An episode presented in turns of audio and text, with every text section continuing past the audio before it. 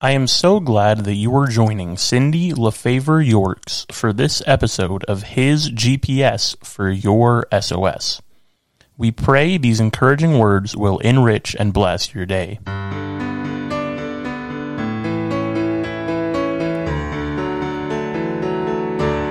All the Light We Cannot See, Part 3 The Inimitable Light of the World.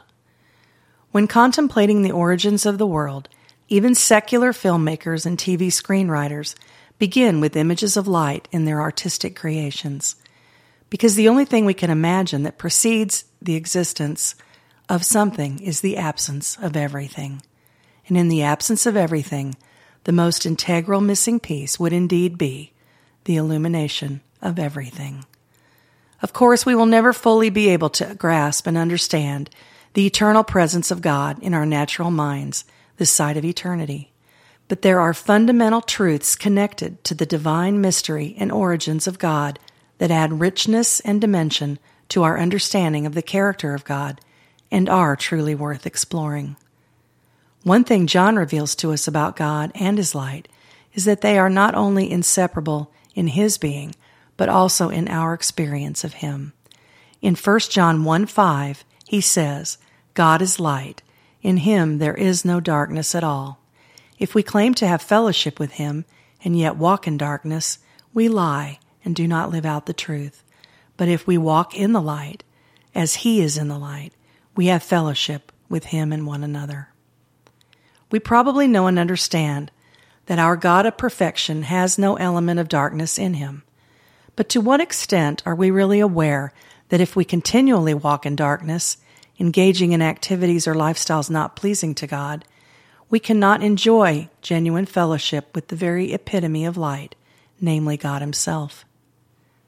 It's one thing to stumble and repent, and quite another to bask in the darkness and deceive ourselves that we are walking with God in the light. So our understanding of God as light also overlaps into the manner and depth in which we experience communion with Him. We also know that God's light and all the truths it encompasses, illuminates the dark deeds that run counter to his nature, will, and ways. In John 3:20, we are reminded that everyone who does evil hates the light and will not come into the light for fear that their deeds will be exposed. So we live well when basking in the light of God himself.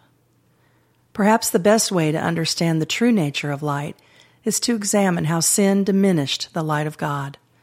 God ultimately made a plan to redeem and restore the perpetrators of darkness and usher them into his marvelous light. The fall of Adam and Eve brought sin and darkness into God's perfect Eden. But God, in his infinite mercy, made a path to redemption for his people who were lost in the darkness of the sin. Jesus came to illuminate wrongdoing and declared himself the light of the world, and that's in John 8:12. Restoring light to darkness when it comes to redemption involves far more than simply shedding some light on some problems. I love how Amy Joseph expounds on something author John Piper stated recently, namely, the light of Christ is the brightness of God shining on the retina of the human soul. Joseph goes on to say that while life can be wonderful on earth, it cannot be fully complete without Jesus. We are all created to crave the Creator, our Father, and only through a relationship with our Savior Jesus can the dark parts of our hearts be restored to the brightness God intended. This singular aspect of the divine character of the light of the world is probably the most significant for those in close relationship with Him. Jesus reminds us that whoever follows Him will never walk in darkness, but instead will have the light of light. And that's from John 8 12. What greater understanding to the meaning and beauty of life could we ever find than the one Jesus promises if we bask in the light of life that only He can bring? Finally, because light promotes growth, so does life in the light prompt us to evolve and to blossom. As I contemplate this crucial growth trajectory, it prompts an attitude of thanksgiving in my heart. What a blessing it is that God sent His Son to rescue and redeem such darkness. In the praise song, Here I Am to Worship, written by Tim Hughes, we sing, Light of the world, You step down into darkness. Open my eyes, let me see. Jesus left the light to come to us, to help us see our brokenness and deliver us from the sin that blinded us. Join me in thanking the light of the world for the greatest gift we have or will ever receive. And I'd like now to read an excerpt from my last book, The Vault Door, in my devotion trilogy, and this is entitled Contemplating the Awe of God, Multiplying Bread and Fish. The miracle of Jesus, multiplying the five loaves and two fish, offers a wealth of valuable lessons about generosity, obedience, responsibility, conservation, and redistribution. But the amazing tale of this decidedly meager offering from a small boy in the hands of a really big God deserves to be appreciated for its triumph over improbability and its indisputable wow factor. Imagine witnessing this amazing miracle, the feeding of thousands of people out in the middle of nowhere with supplies that would fit into the palms of two hands. No matter how many times this scene has been captured on film, I don't think we can fully imagine what the experience was like for those who were there. Imagine the incredible quality of the bread and fish made by God Himself, the texture, aroma, and taste. Surely it was like nothing they'd ever tasted, even though we don't get those kinds of details in God's Word. This sort of miracle is the kind of thing God specializes in. He loves to demonstrate His divine power in the middle of seemingly impossible circumstances.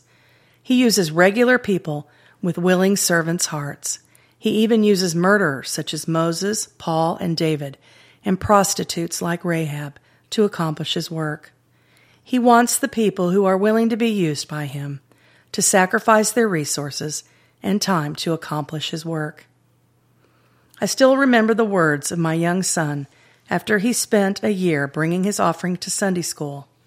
What does Jesus do with my quarters? he asked. In his mind, a few quarters wouldn't amount to making much of a difference in a world where thousands of people are starving. Yet over time, after participating in our church's school offering program, which I started based on his comment at his school, he came to understand the importance of his giving and cultivated a generous and loving heart as a result of his participation, and this continues even today. Our resources and time offerings might seem like drops in the bucket to us but giving is like voting.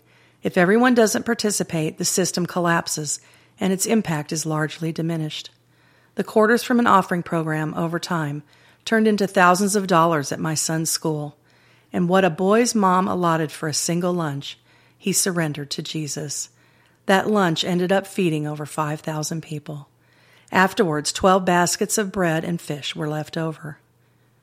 What are you holding on to that might seem like a meager offering that God could use for His glory? Are you gripping too tightly to your schedule, your earnings, or your possessions? What stands between miracles God is poised to do in you and your willingness to sacrifice can sometimes make a difference, a significant difference, to His kingdom work outcome and in your life. Join me in partnering with God to bring about all that He desires to accomplish through us. And the keys to kingdom living are Partner with God in joy and humility as you give, thanking Him in advance for how He will multiply your offering. And the doorpost is He took the seven loaves and five fish, and He gave thanks, broke them, and kept on giving them to the disciples, and the disciples gave them to the crowds. They all ate and were filled. Matthew 15, 36 to 37. Thank you for joining us today for this episode of His GPS for Your SOS. Cindy also posts encouragement daily on Instagram. Her blogs can be found on her website, cindyyorks.com. Her entire Door Devotion trilogy is now available on Amazon.